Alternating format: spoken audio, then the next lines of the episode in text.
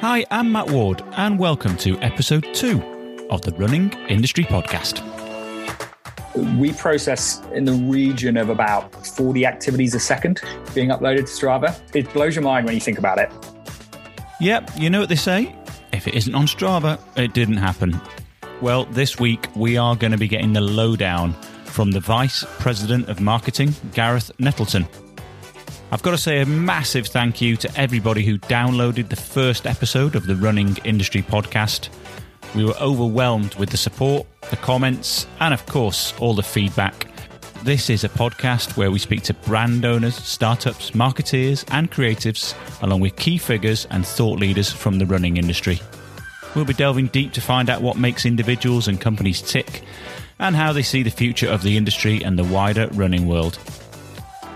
Make sure you subscribe wherever you get your podcasts. And of course, keep following us on social media at Run Industry. And we'd be really grateful if you want to support the podcast via our Patreon links, which are on the website www.runningindustrypodcast.com. Now, over the next few weeks, I can tell you we have got some great guests lined up from coaches to brand owners to movers and shakers within the running industry. So, if running is your thing and you want to know a bit more about the industry, keep listening, keep subscribing, and keep spreading the word.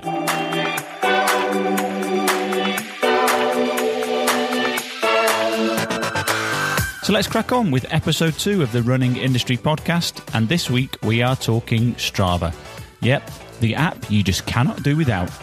For the last decade or so, Strava has been helping runners, cyclists, and swimmers track and share their activities to the point where it is almost indispensable and has grown to be one of the most popular and most used apps within the sports and fitness industry. Thanks ever so much for listening, and I hope you enjoy the show.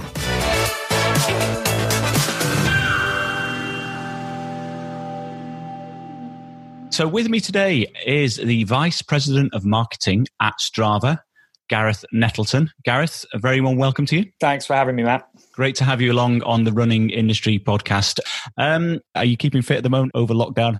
Hey, the lack of a commute um, has meant I've been out locally just lots more, both both running and cycling. Actually, I, I kind of mix it up. I'm one of those people who I go through stages depending on what goal I have in the distance, um, and we'll focus more on one or the other. But lockdown has been really nice to be. Um, I've been getting advantage of these. That's kind of one the beautiful weather we've had, and two these kind of these mornings before work um, more than anything else. I've been out. I've been out in the mornings. Was out this morning for a, a, a ride. Not not super long, super far. Just you know, hour or two. Uh, and it's it's been a real joy actually, and especially in the early days. I don't know about you, but riding on roads with no cars was was was pretty pretty powerful experience. Yeah, lots of people have reported that back. Friends of mine, and uh, and pertinently, um, quite a few segments were taken um, and and developed uh, because of a lack of traffic and so forth. But um, you're the executive lead also for Strava Metro, which is uh, a side of the Strava business devoted to harnessing data, transport planning, something for the future, which is extremely exciting. I've been on the website metro.strava.com. Have a look at that if you can. Um, we should take it that not everybody knows everything about Strava. Just give us a background as to what Strava does and how it all works. Yeah, yeah, great place to start. While I think lots of cyclists and runners know who we are, we're very aware that lots don't um, as well. And so it's a definitely a good place to start. Um, how would I sum up Strava and kind of what we do? Um, actually, I think about it almost if you break it down into its component parts, like what does what what what does Strava do for you as a as an athlete, a runner, or, or a cyclist? and for me, I, I always think about it in three ways. We're, we're definitely part of a, a fitness tracker um, in the most basic sense. Um, that's part of what we do. We're, we're definitely part um, social network as well. The community side of Strava is really different, um, and I think is one of the things that um, has made Strava very sticky um, over the years. And then thirdly, going back to the you know what lots of us have had for very many years before we were in kind of the digital age, we're a training log um, as much as anything else as well. So and I think if you if you put those three things together, um, they're the it's it's a good way of encapsulating Strava overall. I've been in the industry for a number of years and seen it grow, and we'll get into all of that later on. We'll see, you know, go through the whole history and so on and so forth. I, I almost see Strava now, it's becoming the Hoover um, analogy, which a lot of people use, you know, kind of, you know, it's are you on Strava, you know, and, and the jokes and the kind of the, the, the quirky kind of things you see out on social media, you know, if it's not on Strava, it never existed and all this kind of thing.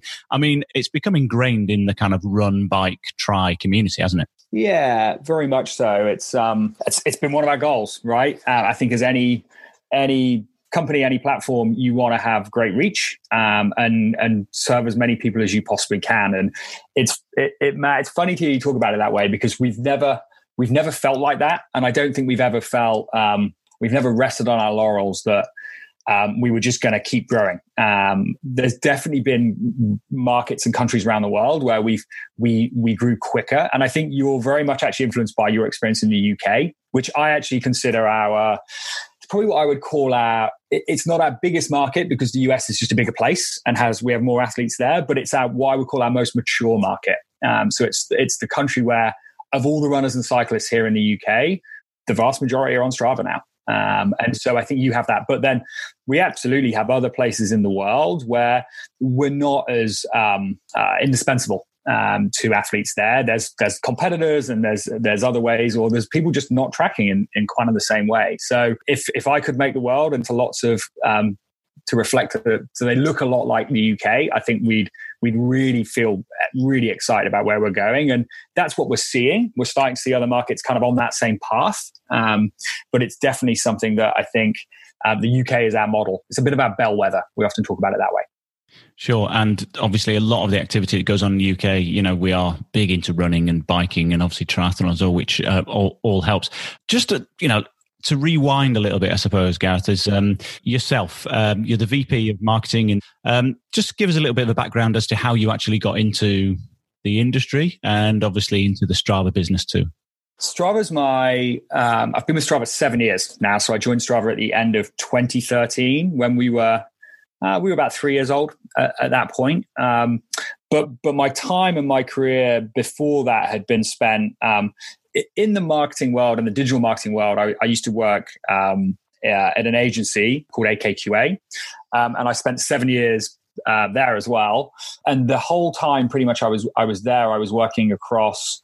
I worked on a lot of Nike business. Um, so, um, and a lot of their first forays into digital services, um, apps, phone apps, that kind of stuff. So, I guess I, I, I cut my teeth and I did a lot of my learning um, on the Nike brand, um, and that remains, I think, the the one that many of us hold up as probably the best storytellers in the world, and and just learned a lot about how do you serve athletes really, really well. Um, how do you motivate them? It's you know we always used to laugh at Nike and joke about it around. We weren't really trying to sell shoes. Um, we were trying to motivate people to get outside and run because if you do that, they need to buy shoes anyway. Um, and and I think that ethos, I'm pretty sure it remains to this day. And I think it was a it was such a good uh, education, if I'm being honest, more than anything else, to then to then be able to come to somewhere like Strava and and start to shape a very new brand. Um, you know, we were obviously vastly different resources and, and different setup and different approach, um, and much a much more focused business in that sense. But a, a, lot of the, I think, the underpinning of building great sports brands. There's all the lessons I, I kind of brought to Strava. I, I brought from spending time uh, with with the Nike people. And at the time, um, were you out in California at that time, or were you working from the UK? Were you satelliting? No, I was I was based in London, um, but worked with the Nike team. God, worked with the team in London, the team in Amsterdam, um, or in Hilversum, um, which is where the Nike European headquarters are, and then and then with the team in Portland, which is where Nike World headquarters are. And and over my God, over my tenure at uh, AKQA, I, I worked with all those groups and worked across kind of every different category. Um, Nike run their business in essentially sports categories. So you have the running team, you have the women's training team, you have the, the football team.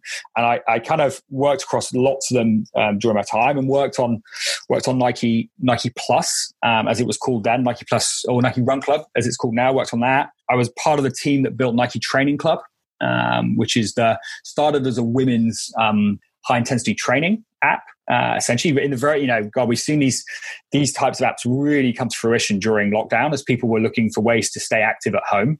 And and I was part of the team that built that app in all 2011 and 2012 was when we first put that together, and and it's still going today and still does a very very good job today.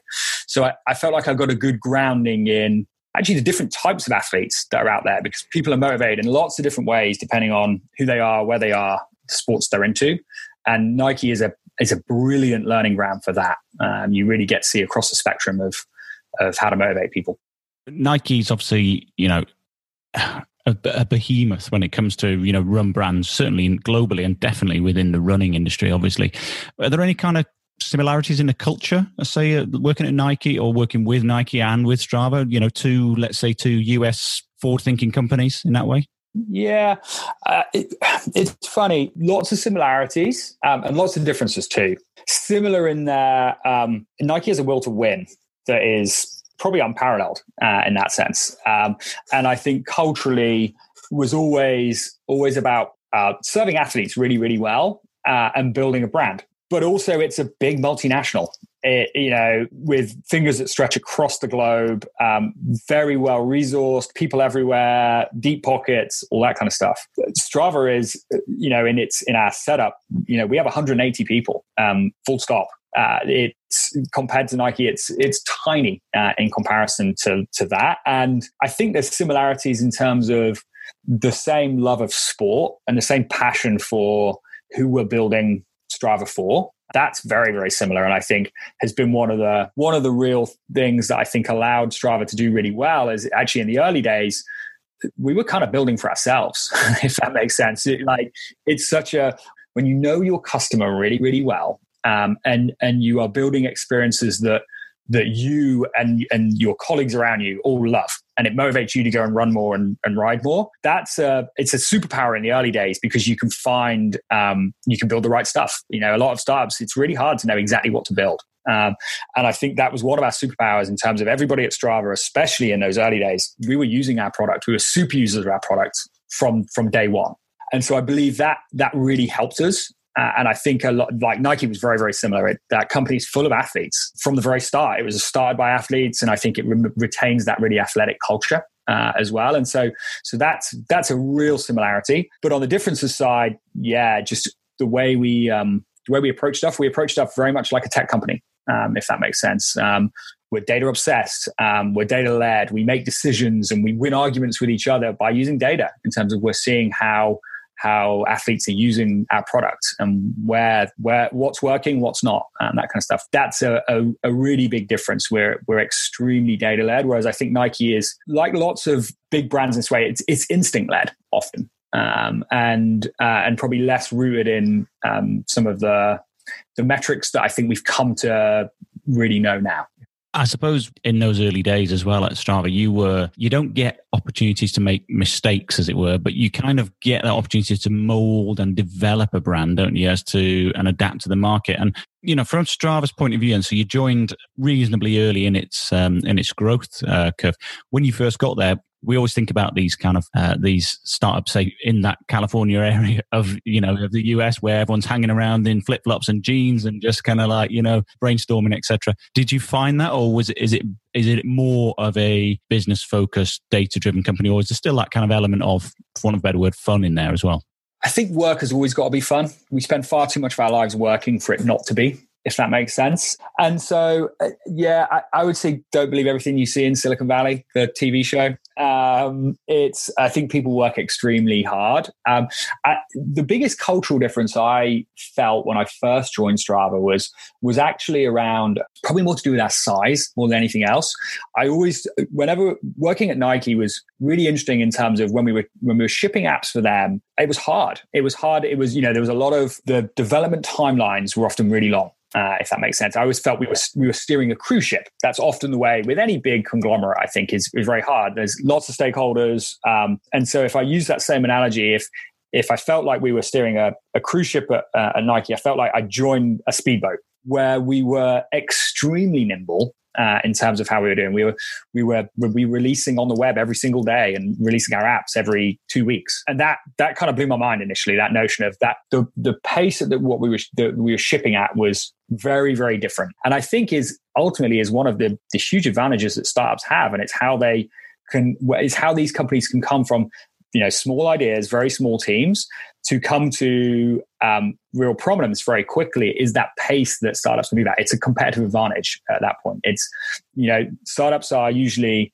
you know they can never match the finances and, and the i guess the level of resource that one of these big companies would have but the, the, the, levels of productivity and just more than anything i think just the, the autonomy that you have to give to, to individuals in, in, in startups it just it means you can move really really quick and that was the biggest cultural difference i felt was suddenly i went from a, a more a layered process of how to get work out the door to one where we could have one meeting make a decision move forward and that was super refreshing and and just really freeing uh, as well. It was it was it felt really really great. I think there's an element, isn't there, where you've got that creativity and um, that immediacy in making things work. That actually, in a way, it kind of helps creativity, innovation, people's enthusiasm flourish as opposed to stifling it. And that's where obviously I can see where your you know the early days at Strava had that. 10 years later, 12, 11 years later, does that still exist? It it definitely does. It, it very naturally uh, again in, during that time. So when I joined, I think we had sixty people at Strava. Um, we're now up to 180. So as I think once you get over, a, is it 100 people? There's some kind of rule that says you can't know what everyone else is doing all the time. You get you get to a size where it's too big, and so naturally, I think as we have matured as a company, yeah, you run into those areas where you kind of have to relearn ways of doing stuff and blow stuff up and find new ways of doing it. Um, just because you, again, you can't all be in the same room and make a decision and then move forward. It's you need to you got to work harder at bringing other groups along and um, and just making sure that people are aware and also also trusting each other to be like, hey, Gareth and his team over there, they've got this part of it. Let's let them go. Um, you know, and I think that's uh, it's one of those really important parts. And so it's definitely we've become more i guess more kind of uh, mature company esque in the the next in, in the seven years that i've been here but i still think one of the things we want to maintain is that notion of innovation the ability to move fast i think is you don't want to lose that competitive advantage. It's the way that you we can it's the way we got ahead in the first place. And so let's not um, let's not lose that. And and also just an ability to do stuff in a scrappy way. I think it's a big part of startup success as well is um, people wear many hats and will pick up lots of different tasks and roles. And, and it means that they can you know get through stuff quicker and get get stuff to market faster as much as anything else how have you found in your role as the VP of marketing? How does that kind of interaction work? Because uh, I'm imagining that working with a company where they're asleep when you're awake and you're awake when they're asleep a little bit, there's there's difficulties in that, or is, do you find it kind of a, quite a nice flow in in the way that you can use technology and help obviously grow and push the brand forward in the UK? Yeah, it's interesting. So, so actually, my role is my role is global in nature. Although I'm based in the UK, the, the work that my team does is um, I have more of my team members in San Francisco um, than I do here in the UK, for example. So it, it's funny. I think one of the reasons I probably got hired is because I perfected this notion of how to work with a team that's eight hours away from doing it for a number of years between London and Portland um, in my time there. So um, actually, it was an it was something of an adjustment, but actually not too much uh, in that sense. I was the when I started at Strava here, I was the I was the first employee we'd hired in Europe, and so day one, I was like, right, we need to find an office. Like we had nothing uh, in that sense, which which was also part of the excitement of joining. If I'm going to be honest, like it was it was that notion of hey, I get to come in and do this really exciting role at, I would say, in an emerging company, um, and in a, and in a with a product that I thought I really believed in it as a as a user of the product um, beforehand. But it was also really exciting to set something up from the from the off. So, and then I think we I brought a lot of the same lessons that we'd applied to um, having a kind of global team um, that that have served as well over that time. And yeah, it's I always always you know joke I don't rush in the morning because I know I'm still going to be on calls late late into the evening uh, if that makes sense. And I just, and in some ways that's been good. It means you can, uh, you know, you commute at slightly different times when you are commuting to an office, that is. And it's just, I think you find ways of working. And I'm going to be honest, one of the things I think we're going to see come out of the pandemic is just teams are going to realize actually that actually they can work, you know, in a, in a more permanent, permanent remote status much more naturally than they've probably done before this morning I was talking to one of my colleagues, and one of the things we were joking about was actually, in lots of ways, our team, which is based all over the globe. So we have people here in the UK, but then we have people in France and Germany and Spain, Japan and Brazil. um, and they're all part of our team. Um, we've been working through Zoom uh, and through um, you know in a, in a remote way for the last six years, uh, if that makes sense. Um, and and you can still build company culture. You can still um, work together really, really effectively. You just have to change the norms. And actually, I think that'll be it'll be one of the good things that comes out of what we're currently going through is this notion of people being able to live anywhere in the world potentially and still do the job that they really want to do um, without being anchored to it. Sure. And in a way, it kind of makes sense, doesn't it? If you think about a global company that is based, you know, essentially an online, a social um, tracking business where basically i would have thought i mean we'll get into some data later on maybe but uh, you know there's somebody doing something every second of the day on strava right oh yeah there's yeah got to, there's got to be there's got to be you know so to be able to have people awake and um, looking at that at a time is surely that's an advantage yeah, for sure. We process in the region of about 40 activities a second. Wow. being uploaded to Strava. Yeah, it's it's it blows your mind when you think about it. Um, let's just stop. Let's just dwell on that. Forty a second. Yeah, forty a second, and it can spike up. Like you know, Sundays. I always joke with our infrastructure team that Sundays Sundays are tough because uh, Sundays are the day when people get their long runs and rides in, and um, we just see spikes across across the globe. But yeah, it's it's pretty wild. So yeah, we're never off. We're we have members all over the world. Every country in the world has a Strava activity, um, and there's no reason. So so we have to serve that community all the time, and that does mean getting better at how do you support you know how do you create customer support when you know you can't just have a team in one place in the world it doesn't you know working one or eight hour shift per day you have to actually you have to globalize your business to keep up with the demand of where um, where your members are um, as much as anything else so it's been a big part of it yeah. So, do you have within the Strava team? Obviously, you have people involved in marketing, in tech, in obviously a lot more the you know the technical side of it, where it's just literally looking at programming and data. Do you have people who are able to, let's say, you're the Strava, one of the apps experiences an issue?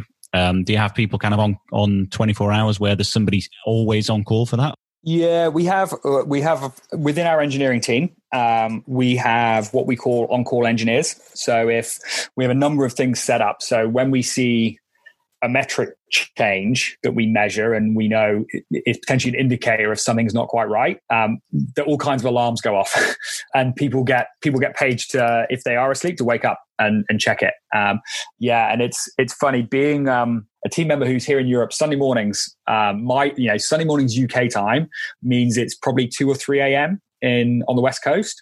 And I've regularly been on calls over time um, with some team member there who, yeah, they they've been pinged by the by the system, and then they're waking up and they're trying to work out what's gone on. Where are we seeing an issue? Um, are we are we seeing people talk about it on a, on other forms of social media? Because as soon as we do go down, as as was proven this last week, lots of people start to talk really really fast. Um, so yeah, we do. We try and we know being having a service that that is reliable and people can trust is, um, and that part of that means just being always on essentially, or limiting downtime to such a small percent is so important. Uh, and so, so yeah, if, if something falls over, we have to get it back up really, really fast because as you can imagine, uh, yeah, 40 activities a second coming in, you start to create real backlogs of, of, of stuff that's not being synced, um, if that makes sense.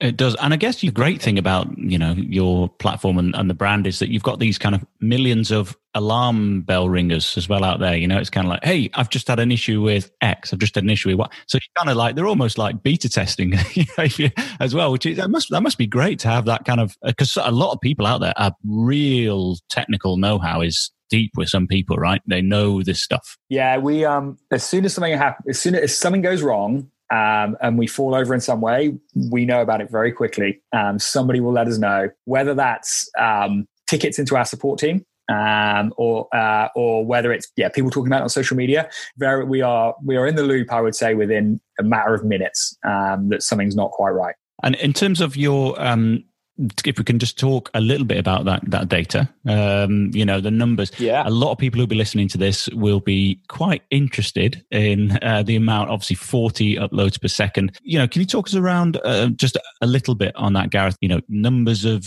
not necessarily. I know that some of this data is obviously sensitive, and that you know certain brands don't like to release this sort of thing, which is absolutely fine. But can you give us an idea of the kind of growth that you've experienced in the, certainly in the time you've been there, and you know, percentage numbers and how, let's say, the trajectory of the Strava brand? Sure, yeah. So so when I joined Strava, we had I think I think about two and a half million athletes on the platform um, around the world. Actually, vast majority of those at that point in English speaking markets. So this was this was 2013, and part of part of my role when I came in was to we were just getting ready to localize so that we were going to be in French and German and Brazilian Portuguese and Japanese and, and all the other, langu- other, languages you can imagine we'd want to support. Um, and then since then, our growth has been very steady with spikes around certain things. And so as, as of earlier this week, we were at about 63 million athletes on Strava overall. So it's been pretty profound. And as you can imagine, and the way Strava grows um, to this day, and it, it's remained true, is it's your friend telling you about Strava.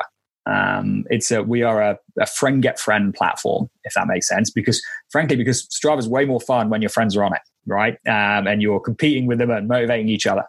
And so, what we see, and and this has been true in pretty much every country around the world where we flourished, is you start to see a, a, a group kind of come onto Strava, get very interested in it, and then it's almost like a ripple effect. Uh, once once you start to build up some momentum, it is a flywheel, honestly. Um, and so, I probably spent the first oh, four or five years of my tenure at Strava thinking about, well, we've seen this start to happen in in the UK for sure, and in the US as well. How do we make that happen in France and Germany and Japan and all these other emerging markets? Um, and and and obviously, if you start to get that flywheel going in in numerous countries at the same time, you can grow faster and faster.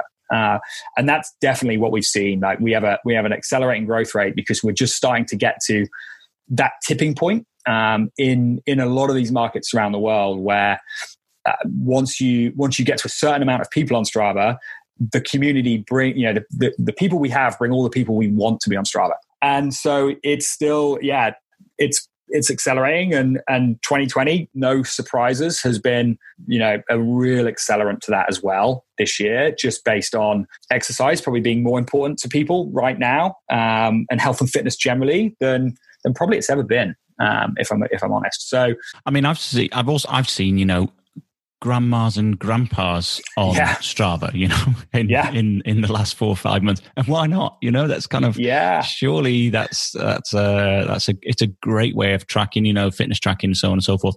It's going to become.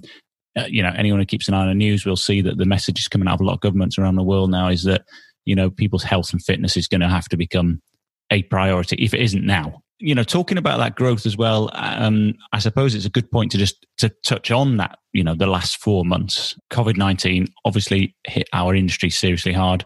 Um, the running industry, um, whether you're large or small, obviously there were some. I use my words carefully. Some winners in the uh, those four four five months in terms of their business, you know, and how it's um how how it affected them. With Strava, did you see uh, you know a, a, large spike in that time, and and how how how have you kind of coped within those four to five months, I suppose, of um, of the, the period of coronavirus? Yeah, good question. So yeah, we've been we've been very very lucky, if I'm being honest. Um, the as as lockdowns started to come in, actually depending on the severity of the lockdown, um, where in markets in countries where um, government advice um, was to um, was to remain at home but but get outside and exercise. So, for example, the lockdown we had in the here in the UK, where it was it was one of the exercises one of the four permitted reasons that you were allowed to you were allowed to leave your home.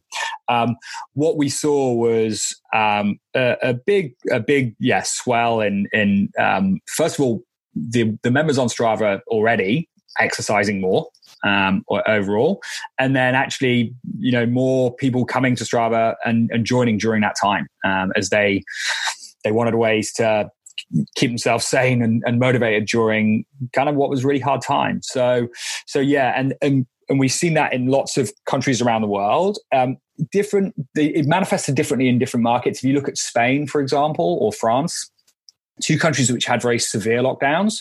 As you can imagine, actually, when they were in the strictest lockdowns, uh, our, our, activities were very were, were, much lower, apart from indoor activities. So we saw obviously a huge spike in indoor cycling and rowing and you know treadmill runs and that kind of stuff.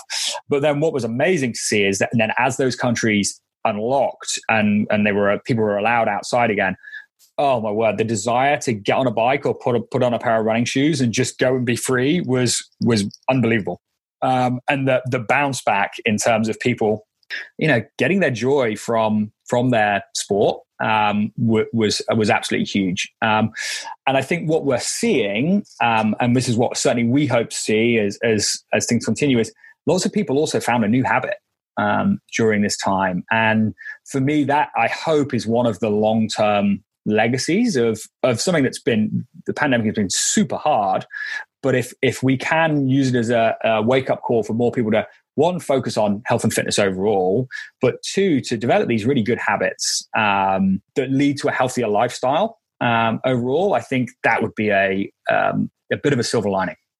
You're listening to the Running Industry Podcast with me, Matt Ward, and guest Gareth Nettleton from Strava. If you want to support the podcast, you can head over to our Patreon page and pledge some support.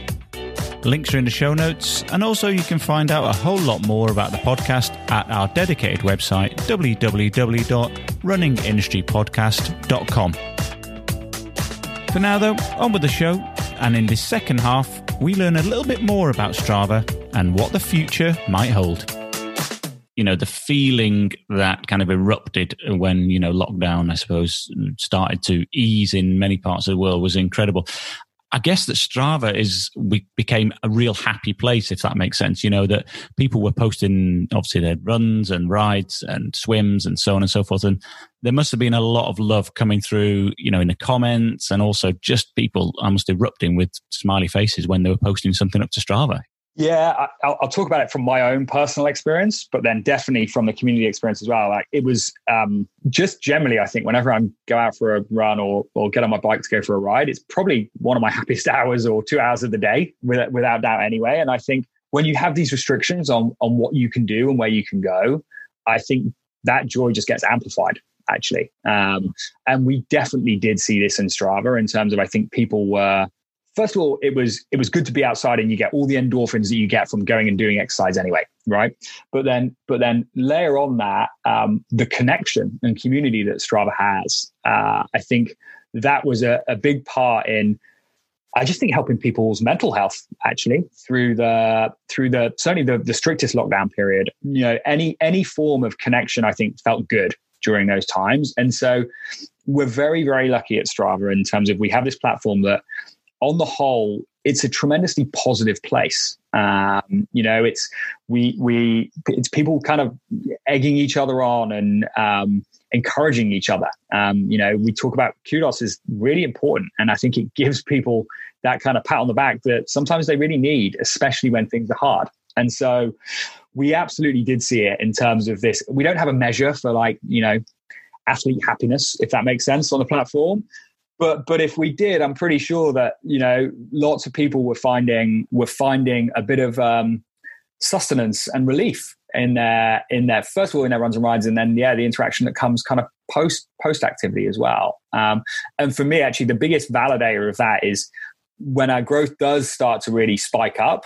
You know, it's because people are telling people, uh, you know, telling their friends, hey you should be on Strava because you're going to get this great time um, and this great experience from it. So that's definitely, I think, the the experience we saw of what athletes were were one going through, and then and then two how they were how they were coping. Another interesting aspect that happened in the, I suppose, in the middle of the um, uh, pandemic and lockdown is that um, the kind of paid for subscription model within Strava changed. It's you know the premium paid for offering um, for a number of years has been there at Strava, right? Um, but you kind of juggle things around, shall we say, in May 2020. Just talk us through that. Yeah, so this was this was a project that um, started actually uh, at the end of last year, Um, November and December was when we were deep in planning planning stages for this, and we set a date of actually April 16th, which was when we were going to do this uh, and make this change.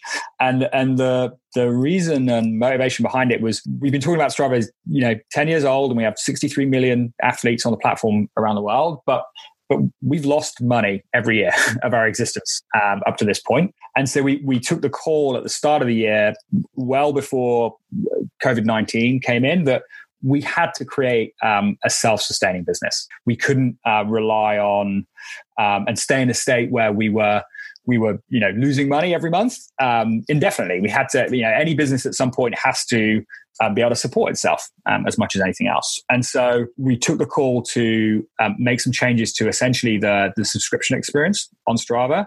And and uh, and and basically create a create an experience that we believed and that we still believe absolutely to this day should be good enough that people will pay for it um, overall. Because the alternative is, I'm going to be honest, a path we didn't want to go down. Whereas if if if our members are not paying us to you know to, to be on Strava, then you you end up going down an advertising route, and and we just didn't want to do that. Um, we wanted to keep the experience clean and pure, and very much focused on one customer. Uh, and and that's been the beauty of everything we've done in the last certainly the last six months it was so focused on how do we just make a great experience for athletes here and if we do that let's have faith that more of them will pay and, and I guess you know, pardon the pun here, but kudos to you for doing that uh, or going down that route because I don't know how many of the listeners are, are going to be um, similar to me in that respect. That you know, adverts for me they can't they don't ruin an experience but let's be honest you know you click on certain well-known websites and social media platforms i'm just bombarded with adverts and it kind of just starts to grate on you a bit after a while you know and yeah and i do agree that you know strava for one it's the cleanliness i think the cleanliness of the platform whether it's on desktop or whether it's on app, has always been great for me. It's very simple, easy to use, and that kind of you know the subscription model that going forward. You know, if I can make an analogy as well, it's you know it's four pound a month price of a pint. You know, but not many people, uh, maybe not in the UK, will understand that, but you know what I'm trying to say. It's a pound a week. Yep. Um, have you seen um, what kind of pushback or take up, should we say, have you seen by introducing the new model? Sure. Yeah. So, um, hey, when we when we first made the announcement, um, very expectantly, uh, we we had a lot of disappointed people uh, on our hands because they, you know, they'd become very accustomed to being able to use a lot of the best parts of Strava for free. Um, and so that's a very natural reaction to be um, to be frustrated and disappointed. I totally get it we we expected nothing different. Um, what was what was really nice, I'm going to be honest, and really heartening was for every person who then decided to um, kind of um, vent that frustration at us. We had a we had a community, you know, another community member step in and say, "Hey, actually, for what I get at Strava, I actually think a pound a week is is very good value." Um, overall. And you always hope that that might be the case, but you can't bank on that. And but it it was yeah it was it was so heartening um, the, the the general community reaction to to what was a hard change, especially at a really difficult time. And we understood that. You know, we we had some really hard conversations with ourselves around should should we go ahead with this at this time. Um, but but if anything, I think in some ways we were we had to double down on our strategy because we realized that with covid-19 going on like every business needs to become self-sustaining especially right now. Yeah seeing the community kind of come out to bat for us was uh, it was it was really thrilling. Um, and and and i think made just made everyone very very grateful for the community that's that we've built on strava. Because um, generally i think people you know people's general understanding was like okay yeah we get it uh, as much as anything else. And and I think people do understand what the alternative is, and they don't want the experience to go that way. Um, so it's been, yeah, it's been hardening. Yeah, and, and I guess also, you know, it's easy for people to look at something and and as you say, they've expected it for free or they've they've had it for free for a number of years. There's a lot of businesses out there who are, for want of a better word, propped up by VP money. VC money rather, where you know you could have gone down that route as well. Let's get some more money off investors and build and build and build and build. I fully get it that at some point you need to kind of um, you need to make yourself self sufficient, as it were. And and I and I think you know my, my, feeling within the community, within the running community, is and my feedback of lots and lots and lots of friends who use it is that four pound is is not bad at all. It's great value for the amount they use it. And of course, we'll always get some people who, you know, will push back against that. And that is absolutely fine. You know, it's, but it's, it's great heartening to hear that, you know, it's really worked. Also at the moment within the, um, I suppose the current um, situation we find ourselves in the world, a lot of people have turned to what I'd call virtual racing, virtual running. It's really moved at pace in the last few months. Have you seen the impact of this at Strava? And do you think that you can kind of embrace, enhance it in the future? E.g., you know, have Strava got any designs on or any ideas on trackers, live timing systems, more towards the kind of race or competition uh, aspect online? So we've definitely seen it and felt it, and um, talked to lots of lots of our existing partners um, about it. Quick example: the as as we all know, New York Roadrunners, who um, host and, and put on the New York Marathon every year, which is cancelled in 2020 now, is going fully virtual. Uh, and so you can, and it's on Strava as a virtual race, and you can run it anywhere in the world, um, and you can still get your finisher's medal and your T-shirt and and all of that. And that is one example of a real from race organizers to hey how can you help us right now? Um, how can you help us put on an experience um, that that you know that keeps a start line and a finish line somewhat um, available?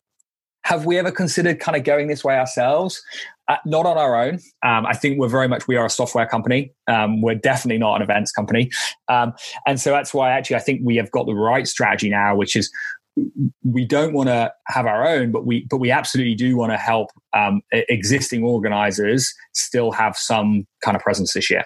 Do I think the world is changing overall? I think people still love physical events, um, right? And I and I don't I don't see that changing in the long run, but I do wonder if it, you know is this just another form of racing that will that will probably persist afterwards. I mean, we started to see it even pre-pandemic. The big marathons, especially the marathon majors, they are 10x oversubscribed every year.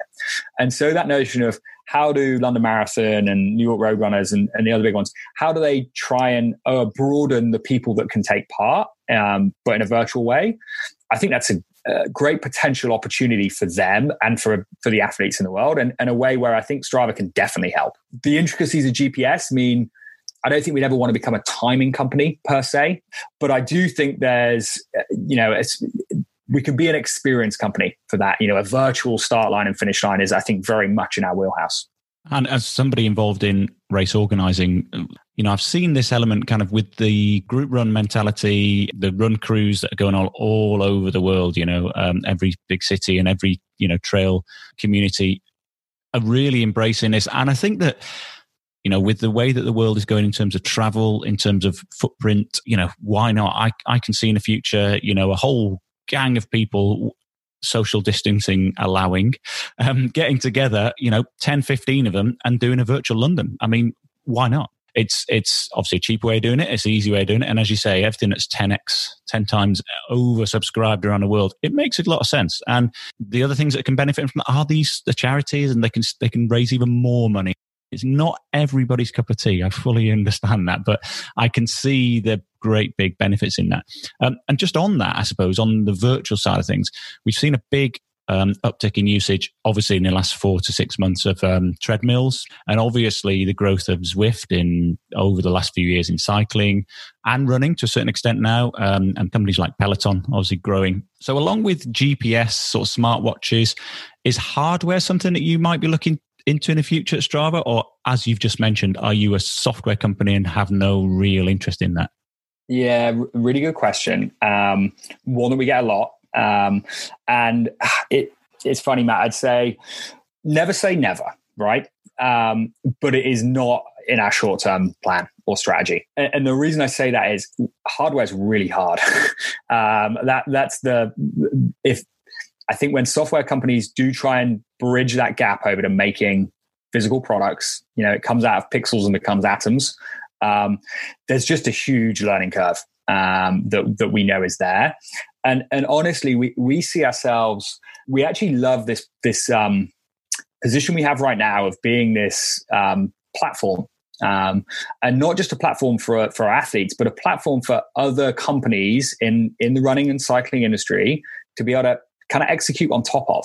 At the moment, we're completely agnostic. We talk about ourselves as, you know, we're Switzerland uh, in that sense. We we try and work with every device out there. um, and you know, and we give equal kind of prominence to to all device companies and, and that kind of stuff. And if we had our own product, you just it becomes harder. Um, you know, just relationships are different and, and that kind of stuff. And honestly, I think we're really, really focused right now on trying to um, continue to create great utility for athletes themselves.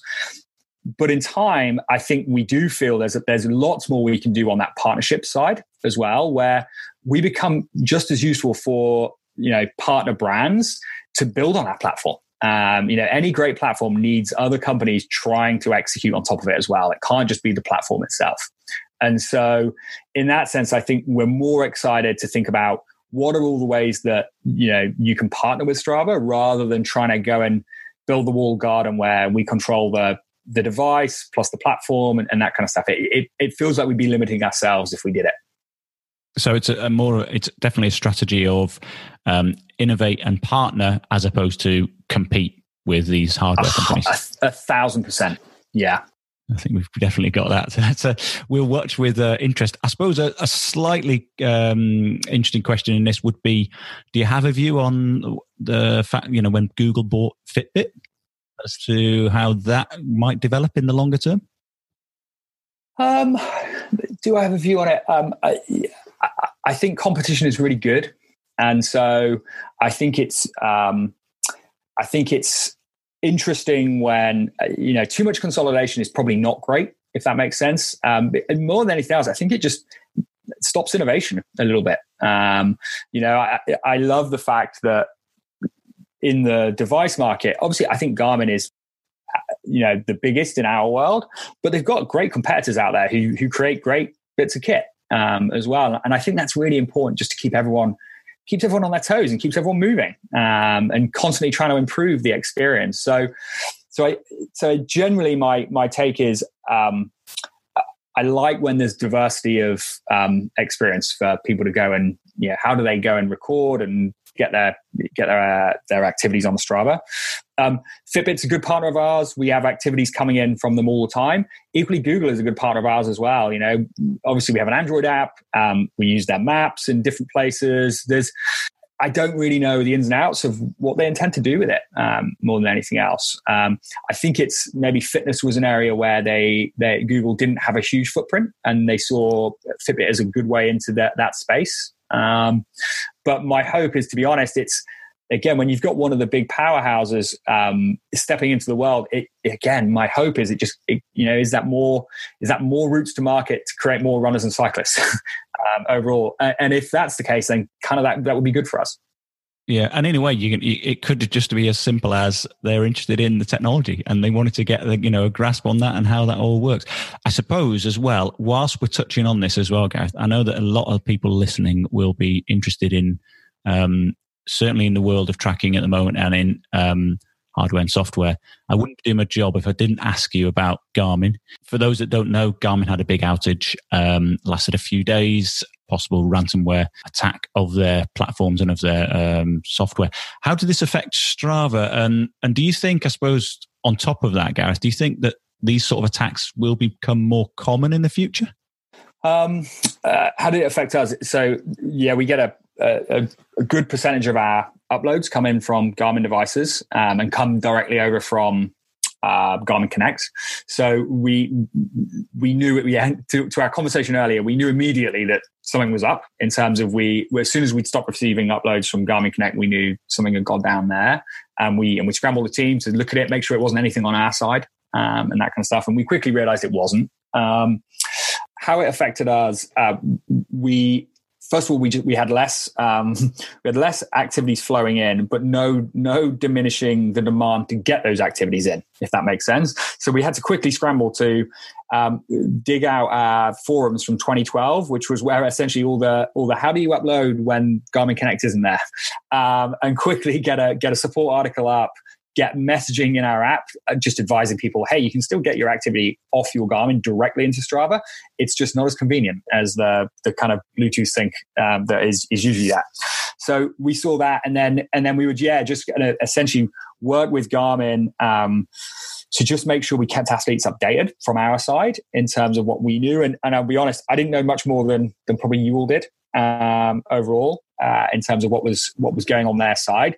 Really pleased to see they they came back online quickly. Um, I know, well, I say quickly, it was a number of days, but I think by the sounds of the severity of, of kind of what happened from their, their own release that they released, um, to get back to fully functioning within a number of days sounds pretty good. Sounds like kind of a good outcome. And, and really importantly, I don't think anyone lost activities. That I think that's the thing that really kills people is when you've when you've done it like you know the the way it, everything is, is set up those activities stayed on their watch or, or their or their cycling computer, and as soon as they got back online, they synced through. So so although they fell over, they fell over gracefully, um, if that makes sense. There wasn't the loss um, overall. Um, and then in the last couple of days, we've seen we've cleared, as you can imagine, a monster backlog. Did you see a slight uptick in your 40 per second uploads? Uh, I'm sure we did. Yeah, I don't know what I don't know what we very intentionally um, and they worked very closely with the team at Garmin to um, throttle the number of uploads just so that we weren't overwhelmed. Uh, we had really close collaboration with them there, and it worked excellently. Um, so that it never what it wasn't a huge wave that then took us down under the weight of it, uh, essentially. So that was it was just again, and I come back to that the partnership discussion. Garmin are long term partners of ours, and and we wanted to help them through this and make sure that ultimately athletes weren't impacted once it did come over. Um, so so it was a good it, hey, it's a good exercise, and I think what we what we learn is, and we, we've already been talking about this, is no one's immune. Um, you have to be you have to be absolutely on top of the security you have in your system um, immediately. Um, and it's a good kind of um, wake up call for any, I think, big tech company that you you've got to be constantly vigilant. This is work that is never done. You've got to stay on top of it and be constantly updating um, all of your systems um, and also all of your advice to employees. Um, because a big part of it, that's where the, unfortunately, that's where often where the weakness is. It's not with the system itself. Yeah, really interesting. And I'm, and I'm guessing that, you know, Garmin, in a way, would have been quite um, thankful that Strava were around in having an alternative as well for those people, those users, to also up, upload their data um, without using going directly through the Garmin Connect platform. So, um, yeah, that, that must have been that must have been a nice, uh, a nice cementing of the relationship, as it were, in in a very difficult situation. Um, you know, if you if you look at the um, the way that the future of tech and the future of social media and the future of, I suppose, sports tracking is going. It's it looks like it's going in one direction, and that is growing. I suppose. How do Strava adapt to this over the next two or three years? And I, I guess how do you, you know, plan for two to three years? Because the growth we've seen in the last five years is tremendous. The world is changing quickly. How do you fit into that kind of um, ecosystem?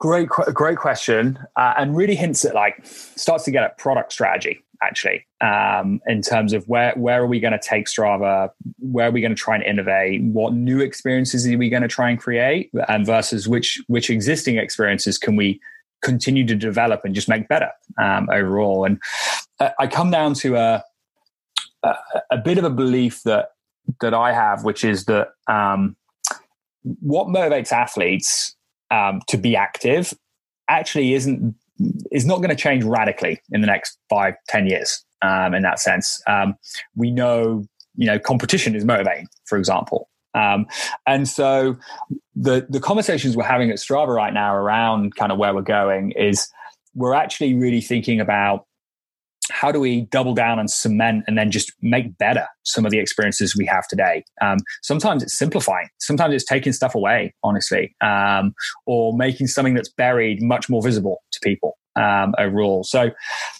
if we if we're thinking about the future of Strava and where we're heading, uh, and I'm I can't really get into feature level stuff because we, we actually sometimes we don't know as well. Like we're we, are we are you know we only we only plan so far ahead but we try and have a, a vision for where we're headed um, overall. And we've been doing some work in this area lately, actually.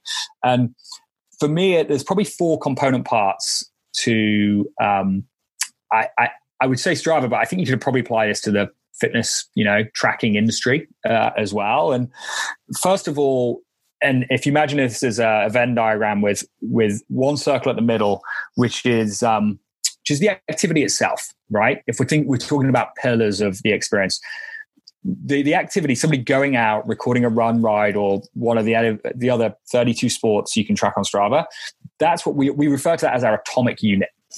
Um, because actually, without that, there is no Strava. It's, it is literally the thing that that binds us together um, overall, and we need to continue doing an excellent job of that.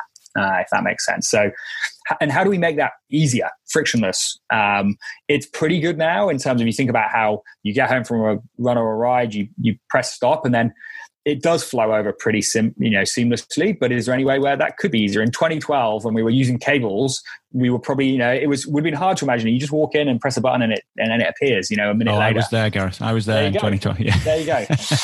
um, so if you've got the, the activity at the center, I think there's then three concentric circles around that that we think really apply to Strava.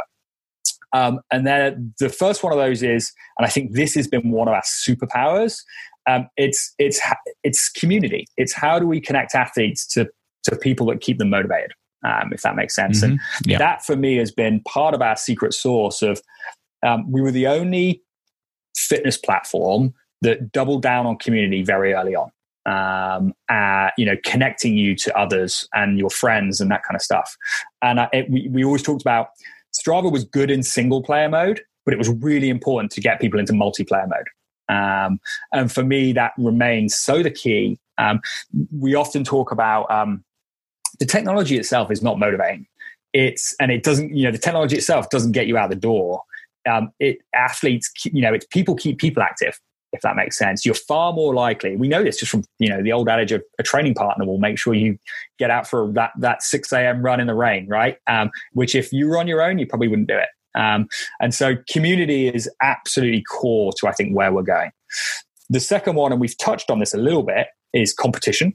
Um, finish lines motivate people. Um, and when I say finish lines, I think of that in the broadest sense of the term. I think of Strava segments, Strava challenges, um, races. Um, there's always an event within reach, if that makes sense. Um, we've seen in during lockdown the rise of like people taking on FKTs. Yeah. Um, like it's just become the way because people have this innate desire to compete um, still. So, uh, and then the third area, the third one we look at is is actually places. Um, so every activity happens somewhere, right? We have three billion activities on Strava. Um, and they're a great blueprint for discovery, exploration, fueling adventure. Um, and and we always say that you could build a company in any one of those three areas. Um, but the magic really happens is when, when if you can build an experience that somehow layers their layers those things over the top of each other, that's for me where the magic can really start to happen. Because it's it's where if you can you know a segment would be nowhere near as exciting if you didn't know the time that your friend had run in. And you didn't know it was oh and it's this hill like you know that's kind of famous locally and, and that kind of stuff. So if we can build and develop and continue developing Strava with those three things in mind and really importantly develop at the intersection of all of those. I think that for me is where i start to get excited about the experience we can create. Sure. So it's it's it's about the enhancement of experience for the user as a vision it, ultimately. I, I, don't think it's about trying to fundamentally change behavior. Um, I don't think we see Strava as um, we, have always talked about Strava as like we're the gasoline on the fire, if that makes sense. We, are not we're not the spark. Um, the spark is actually people and and uh, innate motivation, but then you know motivation of other people. But then if we can get people into the habit of running or cycling, we Strava is can act like gasoline. It can get people it can get people really into it really quickly um, because it allows them to find community. Yeah, and you're sitting alongside the person, aren't you? As opposed to leading away. You know, you're kind of going, "We're we're with you." Yes. Yeah, yeah. We we talk about being a, a you know a, the tailwind at their backs. That's that's the role we want to play. That's a nice finishing tailwind at their backs. I, I, I haven't asked. Has Strava got a strap line? Uh, do you know what? We've had a few over the years. Um, we, we, we haven't got a just do it that we always come back to. Uh, we, yeah, I don't know why not. Maybe we should. As VP of marketing, it will be on your table at there some point. Go. Yeah, yeah, yeah. yeah. Gareth, it's been an absolute pleasure talking to you. Um, hopefully, we've covered some really interesting ground um, in terms of Strava. From my point of view, keep doing what you're doing because I'm a fan. I know there's lots of stuff going on um, in the background as well that makes these things happen, but um, you're, you're doing a great job. So thank you for that. From the Running Industry Podcast, we're very grateful. Thanks for joining us. Thank you very much, Matt. Pleasure to be here.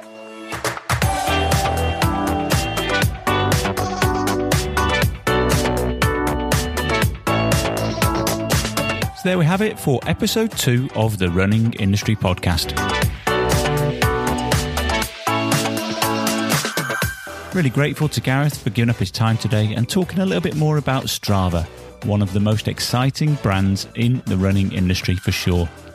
And let's hope it's a positive time going forward and we can all get out there and track our sports, whatever we are doing.